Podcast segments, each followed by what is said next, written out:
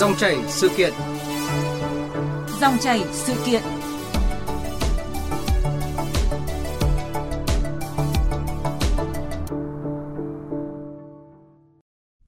Thưa quý vị, thưa các bạn, chỉ còn 3 ngày nữa là đến Tết. Đầu năm mới thường là thời gian nở rộ các hoạt động mê tín dị đoan, dâng sao giải hạn, gọi hồn, cúng vong, trục vong, cúng oan gia trái chủ tại không ít cơ sở tín ngưỡng tôn giáo trong cả nước. Thủ tướng Chính phủ vừa ban hành công điện yêu cầu các bộ ngành và chủ tịch Ủy ban nhân dân các tỉnh, thành phố không để xảy ra tình trạng trục lợi, phản văn hóa và xử lý nghiêm những hoạt động tín ngưỡng biến tướng lệch chuẩn. Nhiều người đặt câu hỏi là vì sao vấn đề này kéo dài quá lâu, gây nhiều hệ lụy xã hội. Các cơ sở thờ tự và người đứng đầu chính quyền của các địa phương có trách nhiệm ra sao và phải làm gì để sớm đẩy lùi các hoạt động biến tướng, trục lợi từ tôn giáo một cách hiệu quả, tránh hình thức và tránh cả tâm lý ngại đụng chạm. Cùng bàn luận về nội dung này, ngay sau đây chúng tôi có cuộc trao đổi với tiến sĩ Bùi Hoài Sơn, đại biểu Quốc hội, Ủy viên Thường trực Ủy ban Văn hóa Giáo dục của Quốc hội và tiến sĩ Hoàng Văn Trung, trưởng phòng nghiên cứu chính sách và Phật giáo, Viện Nghiên cứu Tôn giáo. Quý vị và các bạn có thể đặt câu hỏi cho hai vị khách mời qua số điện thoại 0243 934 1040. Xin nhắc lại số điện thoại 0243 934 1040. Và bây giờ xin mời biên tập viên Hải quân bắt đầu cuộc trao đổi. Trước tiên xin được cảm ơn tiến sĩ Bùi Hoài Sơn và tiến sĩ Hoàng Văn Trung đã tham gia chương trình cùng với chúng tôi ạ. À, thưa hai vị khách mời ạ, trước mỗi dịp à, Tết Nguyên đán và mùa lễ hội đầu xuân thì ờ, Thủ tướng thường ra công điện yêu cầu bảo đảm nếp sống văn minh, an toàn, tiết kiệm, tránh mê tín dị đoan. À, thế nhưng có lẽ năm nay là lần đầu tiên mà người đứng đầu chính phủ chỉ rõ và yêu cầu các bộ ngành cũng như là chủ tịch ủy ban dân các tỉnh, thành phố xử lý nghiêm các hoạt động tín ngưỡng biến tướng, lệch chuẩn, trục lợi như là dâng sao giải hạn, gọi hồn, cúng vong, trục vong, cúng oan gia trái chủ. À, tiến sĩ Hoàng Văn Trung có suy nghĩ như thế nào về sự chỉ đạo rất là cụ thể, rõ ràng và quyết liệt về việc chống mê tín dị đoan tại các cơ sở tín ngưỡng tôn giáo như vậy ạ? À, thưa anh Quân, à, cá nhân tôi thì à, thấy rằng là có ba cái ý liên quan tới cái phản hồi về cái câu hỏi à, vừa đặt ra. À, thứ nhất ý, thì là đúng là cái sự chỉ đạo rất là cụ thể, rõ ràng quyết liệt về chống mê tín dị đoan tại cơ sở tín ngưỡng tôn giáo ấy thì đã được ờ, chỉ ra ở trong ờ, công điện của thủ tướng chính phủ. Như thế để chúng ta thấy rằng là nếu mà trước đây cứ nói rằng là cần phải chống mê tín dị đoan, nhưng mà thường người ta sẽ tranh cãi nhau và sẽ lảng tránh bởi vì không thừa nhận rằng cái tôi làm thì là mê tín dị đoan. Thế thì bây giờ với những cái thuật ngữ cụ thể như vậy thì chúng ta có thể là có cái căn cứ để mà nói với nhau rằng nếu mà cứ Ờ, dâng sao giải hạn gọi hồn cúng vong trục vong cúng oan gia trái chủ thì như thế là mê tín dị đoan. Thì cái điểm đấy là điểm rất là, là rõ ràng và nó cũng uh, tạo cái thuận lợi trong cái cách ứng xử giữa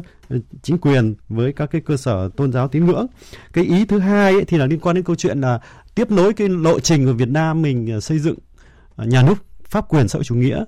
Ờ, chỉ ra từ hiến pháp 2013 thế thì cái cái cái cái cái lộ trình của chúng ta là sau này mọi cái ứng xử giữa nhà nước với nhân dân, giữa nhân dân với nhau là dựa trên pháp luật. Thế thì cái việc mà càng ngày càng chi tiết hóa luật pháp nên thì sẽ là cái căn cứ để ứng xử với nhau. Và như vậy thì cũng tránh được những cái tranh cãi, những cái bất đồng không cần thiết.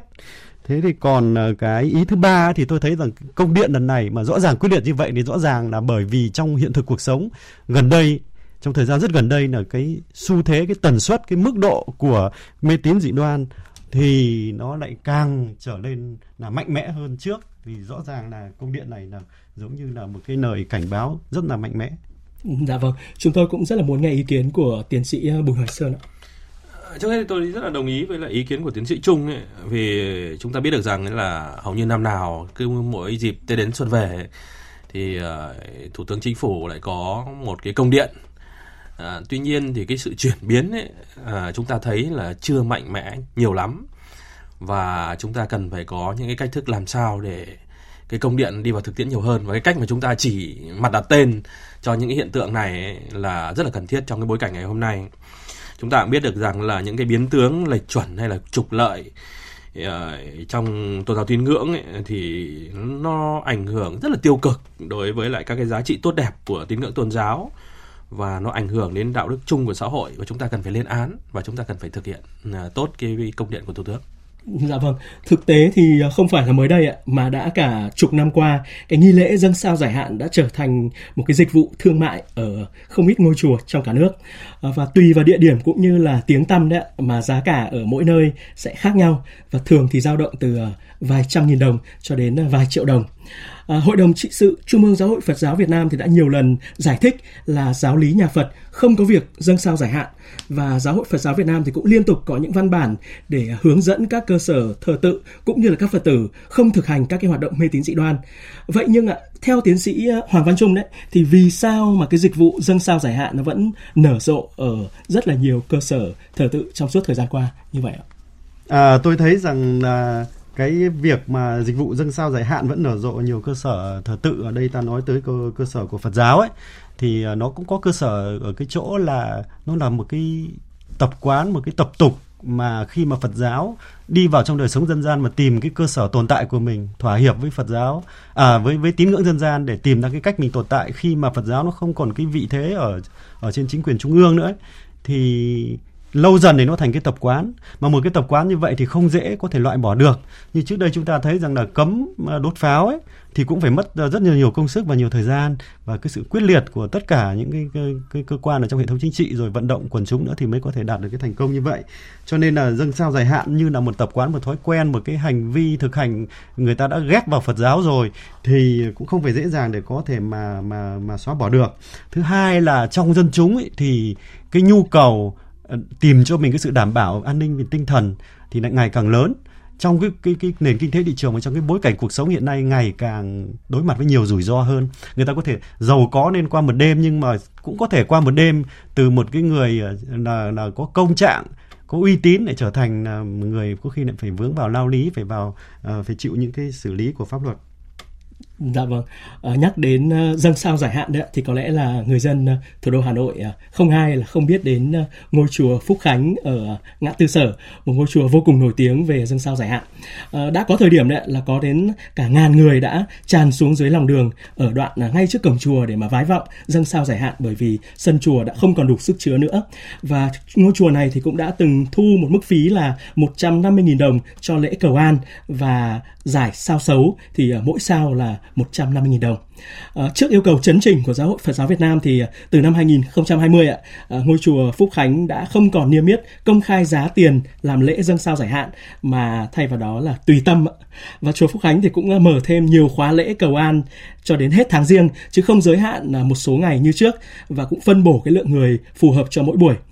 Thế nhưng cho dù gọi là khóa lễ cầu an thì thực chất vẫn là dâng sao giải hạn. Và chỉ thay vì quá tải hàng nghìn người tập trung trong một hai buổi đấy thì bây giờ giải rác hàng trăm người mỗi khóa lễ và kéo dài trong nhiều ngày. À, tiến sĩ bùi hoài sơn có bình luận gì về cái hình thức mà nhiều người gọi đây là bình mới rượu cũ này ạ? Đây là một cái vấn đề cũng khá là khó nói đấy. À, chúng ta đã nghe cái giải thích của tiến sĩ hoàng văn trung rồi. Chúng ta biết được rằng là cái câu chuyện uh, Ờ, Phật giáo khi vào Việt Nam đã phải tích hợp với lại ờ, tín ngưỡng dân gian để có được cái mà chúng ta thấy hiện trạng như ngày hôm nay. Nó là như là một cái phần tất yếu của cuộc sống ấy. Thế thì ờ, chúng ta cũng biết được rằng ấy là à, trong cái dịp đầu năm ấy, thì cái nhu cầu cầu an của mọi người ấy là có thật. Và nó cũng có tác dụng trên thực tế tại vì khi mà chúng ta cầu an chúng ta à, mong muốn những cái điều tốt đẹp đến với lại mỗi người Ờ, mỗi gia đình và cả, cả cộng đồng ấy, thì chúng ta có được thêm một cái động lực tinh thần. Và trên cái cơ sở động lực tinh thần đó thì chúng ta có thêm những cái quyết tâm thành công nhiều hơn trong công việc. Và đó cũng là một cái lý do hết sức chính đáng thôi cái mong muốn hết sức chính đáng thôi. Và các cái ngôi chùa ấy là các cái thiết chế tâm linh. Và các cái thiết chế tâm linh thì rất là phù hợp với lại cái cái mong muốn này của người dân của tín đồ. À, vì thế này chúng ta thấy là ngay từ sáng mùng 1 chẳng hạn là ừ, cái việc đầu năm mới của rất nhiều gia đình ấy, là đến với lại chùa để mong muốn những cái điều tốt đẹp. Đấy, chính vì thế nên là tôi nghĩ rằng là ừ, cái việc mà chúng ta xóa bỏ hoàn toàn ấy, à, nó phải đòi hỏi thứ nhất là đòi hỏi thời gian thứ hai là chúng ta cũng phải cân nhắc đến rất nhiều những cái yếu tố có liên quan đặc biệt là nhu cầu của người dân nữa à, trong khi mà cái nhu cầu đó là những nhu cầu có thật và nó cũng cũng chính đáng nhất định. Thế nên là chúng ta không nên máy móc nhìn bằng một con mắt của người bên ngoài để quyết định cho hành vi của những người đi chùa. Thì đấy là cái thứ nhất. Cái thứ hai nữa là cái điều mà chúng ta mong muốn ấy, là chúng ta tránh trục lợi tâm linh. Chúng ta mong muốn là uh, cái việc uh, tổ chức các cái uh, buổi cầu an này hay là chúng ta uh, nói rằng là dâng sao giải hạn chẳng hạn nó không gây ra những các cái mất an ninh trật tự, mất an toàn giao thông, rồi cháy nổ, vân vân vân vân. Thì theo tôi là nếu mà chúng ta hài hòa được tất cả mọi thứ, chúng ta tổ chức chuyên nghiệp hơn, không trục lợi, hay là chúng ta cố gắng đáp ứng được nhu cầu của người dân để từ đó người ta có thêm được động lực tinh thần để có thêm được cái quyết tâm trong cuộc sống ấy, thì cái điều đó là cái điều tốt nhất. Dạ vâng. Và thông qua số điện thoại 0243 934 1040 chúng tôi có nhận được ờ, câu hỏi của thính giả Minh Anh ở Hà Nam ạ. Ờ, câu hỏi là người dân thì có thể là thiếu hiểu biết về vấn đề dâng sao giải hạn. Thế nhưng mà tại sao một số nhà chùa thì không ờ, nêu gương và không tuyên truyền giáo dục cho các Phật tử, không thực hiện nghiêm giáo luật mà vẫn công khai hoặc là kín đáo mở các cái dịch vụ dâng sao giải hạn kéo dài hàng chục năm như vậy ạ. À, xin ờ, tiến sĩ Hoàng Văn Trung có thể ờ, giải đáp câu hỏi này của thính giả. Tôi thấy câu hỏi này cũng khá là tốt mà thực sự là người hỏi cũng có nói rằng là một số nhà chùa chứ không phải là tất cả thì điều đấy cũng khá là khách quan bởi vì trong quá trình nghiên cứu đi thực tiễn thì tôi cũng thấy là có nhiều ngôi chùa từ năm 2006 đến giờ là họ đã nói là họ không có dâng sao giải hạn, không có đốt vàng mã và họ vẫn thấy là, là họ vẫn duy trì được cái quan hệ khá là ổn với người dân tuy nhiên ấy thì ờ, chúng ta thấy rằng là trong thực tế thì vẫn có nhiều cái ngôi chùa vẫn còn cái dịch vụ này uh, kín đáo hay công khai thì cũng tùy cái cách chúng ta nói. Nhưng mà uh, tại sao nó vẫn tồn tại là bởi vì là như tiến sĩ Bùi Hoài Sơn cũng có phân tích cái nhu cầu rất là thực tiễn và thực tế của người dân thì không thể nào mà ngay lập tức thì có cái gì đó để thay thế được. À, thứ hai đó là um, cái việc mà mở dịch vụ ờ, dâng sao giải hạn đấy thì nó cũng là một cái cách để mà các ngôi chùa có những cái nguồn để tồn tại. Bây giờ chúng ta thử xem xem chùa có thể tồn tại theo cách nào. Bản thân nhà sư hay chùa là không thể làm ra tiền và không thể có tiền được. Bây giờ để có những cái không gian sạch đẹp những nơi mọi người có thể đến thư giãn uh, tạm thời là gạt bỏ những cái lo lắng ưu tư trong cuộc sống tìm kiếm những cái sự khuây khỏa an ủi vỗ về và tạo ra một cái sự tự tin về mặt tâm lý tinh thần để cho để đối mặt với những vấn đề của cuộc sống ấy, thì dâng hao giải hạn cũng là một trong những cách người ta tìm đến thôi chứ cũng không phải người ta đặt tất cả vào đấy đâu. Nhưng đằng sau đấy thì nó còn có những cái vẻ đẹp của cái hành vi ứng xử của con người vốn cho rằng là ờ, có trên có dưới có trước có sau có cái sự hỗ trợ về mặt uh, tinh thần uh, tâm linh nữa thì nó cũng khiến cho con người ta có cái điều hòa hành vi và cái cảm xúc tốt hơn. Dạ vâng, còn uh, à, tiến sĩ Bùi Hải Sơn có suy ngẫm như thế nào về câu chuyện này ạ? Ờ, tôi thấy là trong thời gian vừa qua thì rõ ràng rằng là giáo hội Phật giáo Việt Nam đã có rất nhiều những cái nỗ lực uh, liên quan đến cái việc là, là làm giảm bớt những cái tình trạng này và chúng ta cũng có thể thấy được rất nhiều những cái nỗ lực đấy đã có hiệu quả trên thực tiễn cuộc sống ấy. chẳng hạn như là dương sao giải hạn thì cũng đã giảm đi hay là những cái tục đốt vàng mã trong chùa thì đã gần như là cũng cũng cũng biến mất ấy nhưng mà chúng ta cũng phải thấy những cái khó khăn khó khăn này nó đến từ từ ba cái góc độ. Nhất là cung, thứ hai là cầu, và thứ ba là luật pháp. Về mặt cầu ấy thì rõ ràng rằng là chúng ta vẫn đang nói chuyện là người dân thì rất có cái nhu cầu về mặt tâm linh. Để họ mong muốn là được trở che bởi bởi những thế lực siêu nhiên hoặc bởi thần thánh, bởi Phật, vân vân thì cái nhu cầu đó lại càng phổ biến hơn lại càng nóng hổi hơn ở trong cái bối cảnh xã hội của chúng ta. Nó có rất nhiều những cái bấp bênh trong cuộc sống. À, như tiến sĩ hoàng văn trung đã nói ấy, thì tôi hoàn toàn đồng ý. Thứ hai nữa là về mặt ừ, cung ấy, thì rõ ràng rằng là các cái chùa ấy, à, là có nhu cầu tổ chức các cái cái, cái hoạt động này các cái dịch vụ này. À, vì họ có khá nhiều những cái lợi ích thông qua việc tổ chức thì như tiến sĩ Hoàng Văn Trung đã nói ấy, thì rõ ràng rằng là các chùa thì không hề có một cái nguồn thu nào khác từ chỉ trừ cái nguồn ừ, công đức hay là các cái nguồn từ các cái ừ, phát ừ, tâm của mọi người thôi. Đấy, chính vì thế nên là việc tổ chức các cái dịch vụ các cái hoạt động tâm linh để từ đó thì có được thêm những cái, cái khoản thu nhất định có được những cái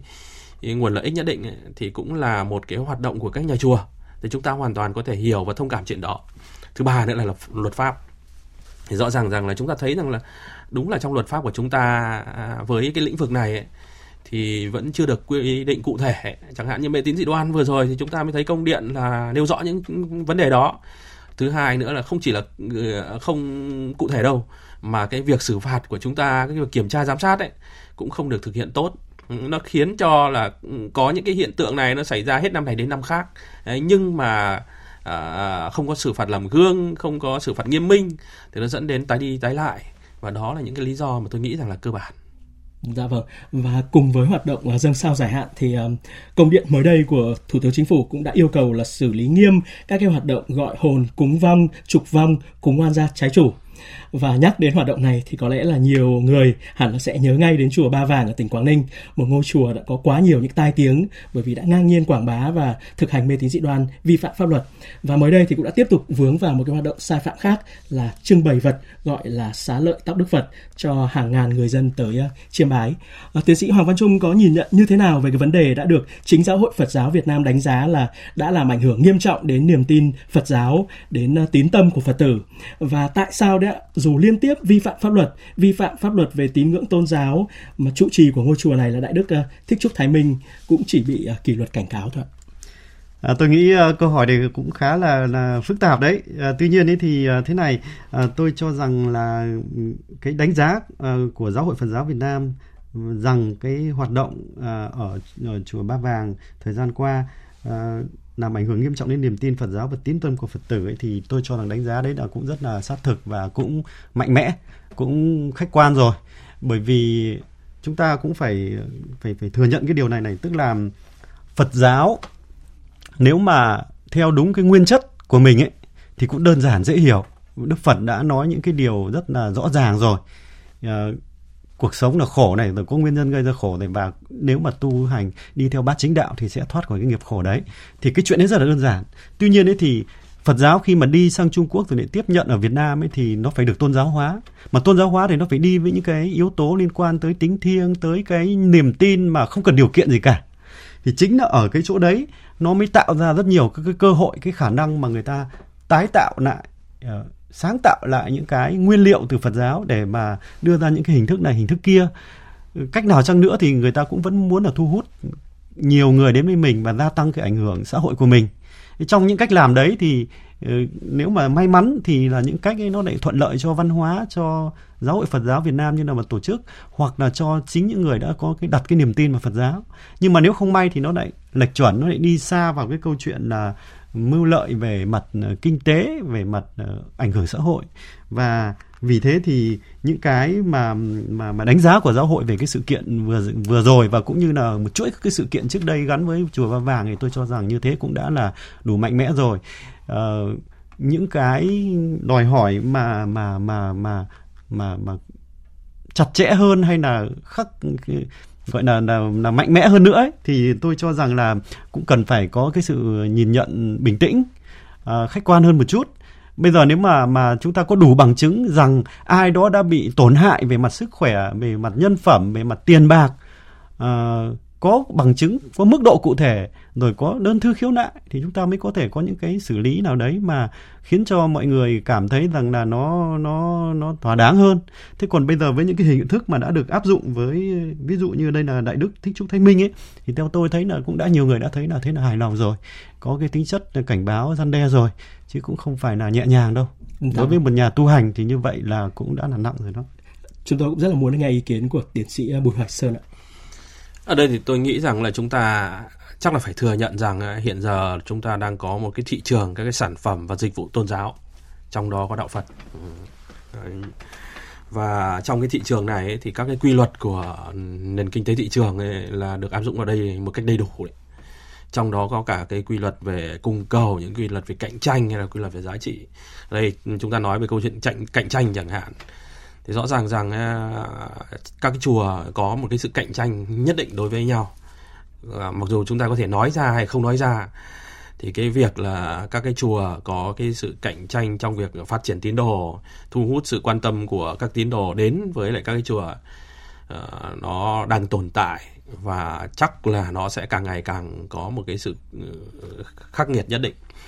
và trong cái, cái quá trình mà cạnh tranh đó thì chùa nào mà có cái nhiều cái làm những cái điều mà thu hút được người dân hơn kể cả bằng những cái hoạt động nó hấp dẫn hay là kể cả chiêu trò đi chăng nữa ừ. thì cũng là một cái à, khiến cho cái, cái, cái,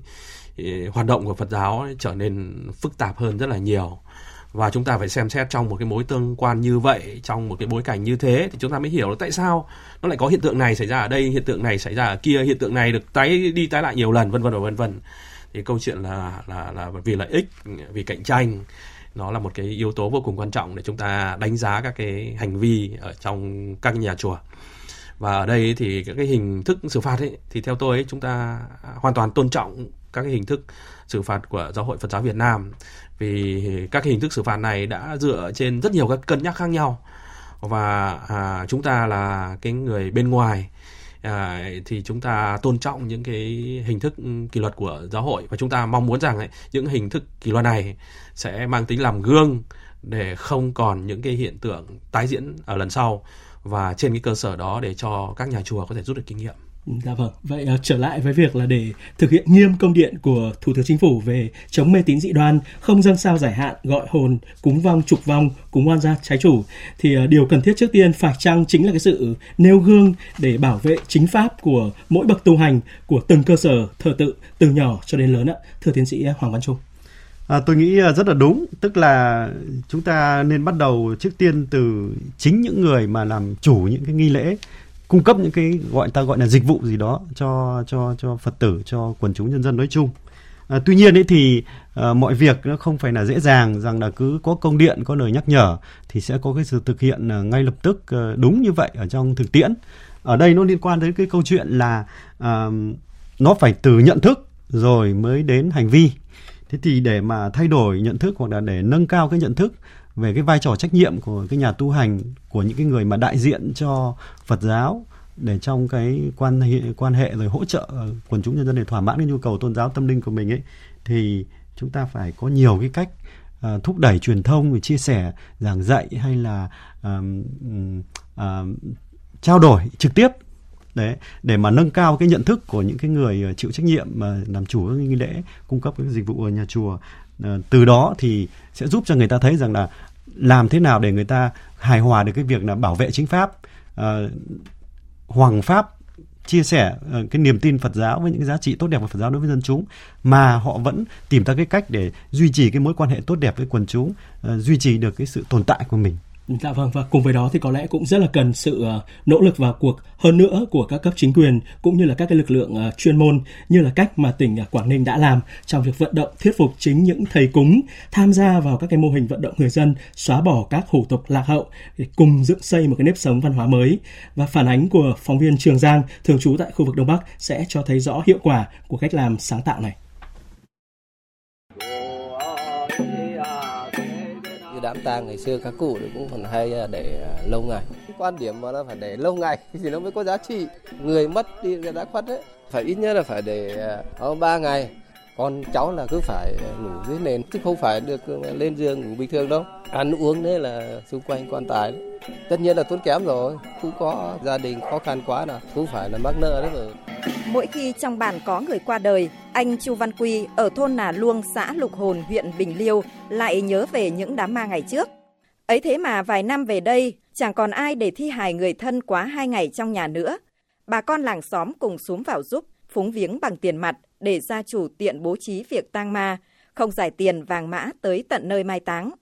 Người đi đầu xóa bỏ những hủ tục không còn phù hợp đó lại chính là các ông thầy cúng, mà tiên phong ở Nà Luông là thầy cúng Bế Văn Màn. Anh Quy chia sẻ.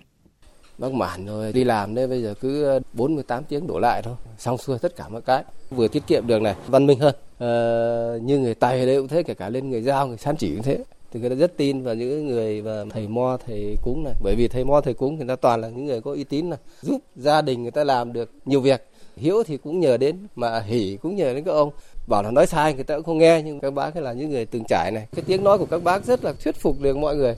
Tháng 7 năm 2020, thầy cúng Bế Văn Màn cùng với 55 người khác là các thầy cúng, thầy Mo, bà Then ở xã Lục Hồn cùng tham gia mô hình phát huy vai trò của thầy cúng, thầy Mo trong tuyên truyền, vận động giữ gìn an ninh trật tự ở cơ sở, gắn với xóa bỏ tập quán lạc hậu trên địa bàn. Mô hình do Công an huyện tham mưu huyện ủy Bình Liêu xây dựng.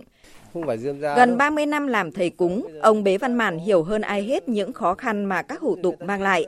Vì thế khi huyện vận động, ông tự nguyện tham gia ngay, lại được các đoàn thể hỗ trợ cùng tuyên truyền tới từng nhà, từng ngõ. Tôi cũng là tuyên truyền cho nhân dân nhiều hình thức, không phải là riêng họp hành ở thôn bản đâu. Rồi giao lưu văn nghệ ví dụ thế, cầu phúc, cầu lộc, tôi cũng tuyên truyền, cũng đều là vận động được. Răng cơ khẩn song phạc cái ba Bà Then Trần Thị Liên ở thôn Cốc Lồng, xã Lục Hồn kể,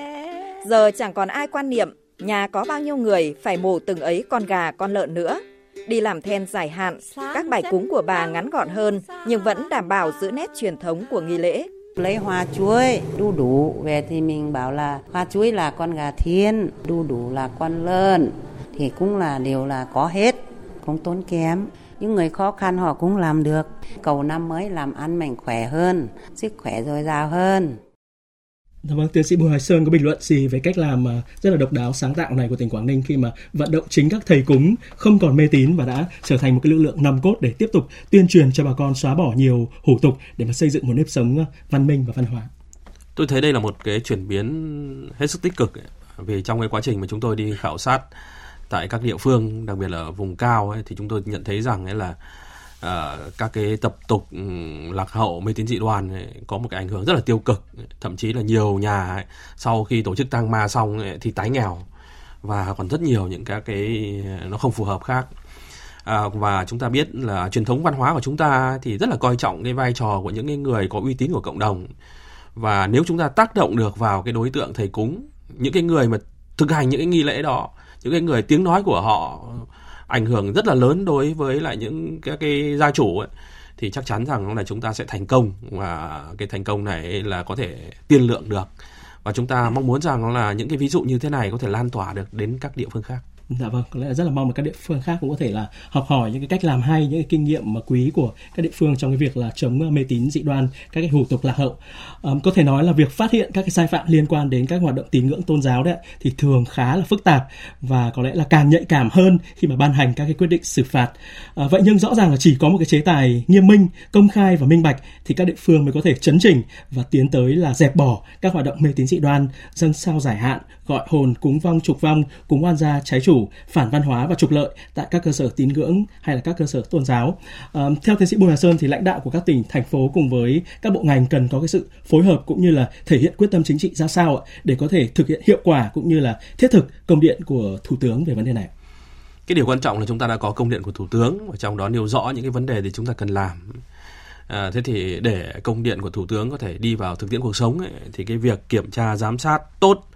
Ờ, để chỉ thị có hiệu lực hiệu quả là vô cùng quan trọng. Và cái này là vai trò của của Bộ Văn hóa Thể thao và Du lịch cùng với lại các địa- phương nơi có các cái hiện tượng uh, tôn giáo tín ngưỡng đó à, bên cạnh đó thì chúng ta cũng cần phải có những cái biện pháp nó sáng tạo hơn. À, có, ờ, ví dụ như là chúng ta đã nói đến câu chuyện là người có uy tín trong cộng đồng hay thầy cúng hay là à, các cái nhà tu hành nữa. Vì chính họ với cái uy tín của mình à, họ sẽ thuyết phục rất là tốt rất là gần gũi rất là thiết thực. Và mọi người dân cũng vô cùng lắng nghe à, những ý kiến của họ. Và đó là cái cách để cho các cái văn bản quản lý nó đến được với người dân một cách mềm mại một cách hài hòa và giúp cho cái công điện của thủ tướng à, được thực hiện tốt Dạ vâng, chúng tôi cũng rất muốn nghe ý kiến của tiến sĩ Hoàng Văn Trung ạ. À, tôi chỉ chia sẻ nhanh thôi, tôi rất là đồng ý với những cái ý kiến, những cái khuyến nghị của tiến sĩ Bùi Hoài Sơn. Tôi chỉ muốn nói thêm rằng là các ờ, ngành À, ở ờ, các cái địa phương ấy thì ờ, nên dựa vào chính cái chức năng của mình để mà thúc đẩy cái việc là hiện thực hóa cái công điện của Thủ tướng Chính phủ. Ví dụ như bên an ninh thì quan tâm đến câu chuyện là đảm bảo an ninh trật tự xã hội, bên mặt trận tổ quốc hay là ban dân vận thì ờ, tập trung vào huy động vận động ờ, quần chúng nhân dân để thực hiện ờ, tốt cái công lệnh của Thủ tướng. Dạ vâng, à, một lần nữa xin được ờ, cảm ơn tiến sĩ Bùi Hoài Sơn, đại biểu Quốc hội, Ủy viên Thường trực Ủy ban Văn hóa Giáo dục của Quốc hội và tiến sĩ Hoàng Văn Trung, trưởng phòng nghiên cứu chính sách và Phật giáo, Viện Nghiên cứu Tôn giáo đã bàn luận cùng chúng tôi.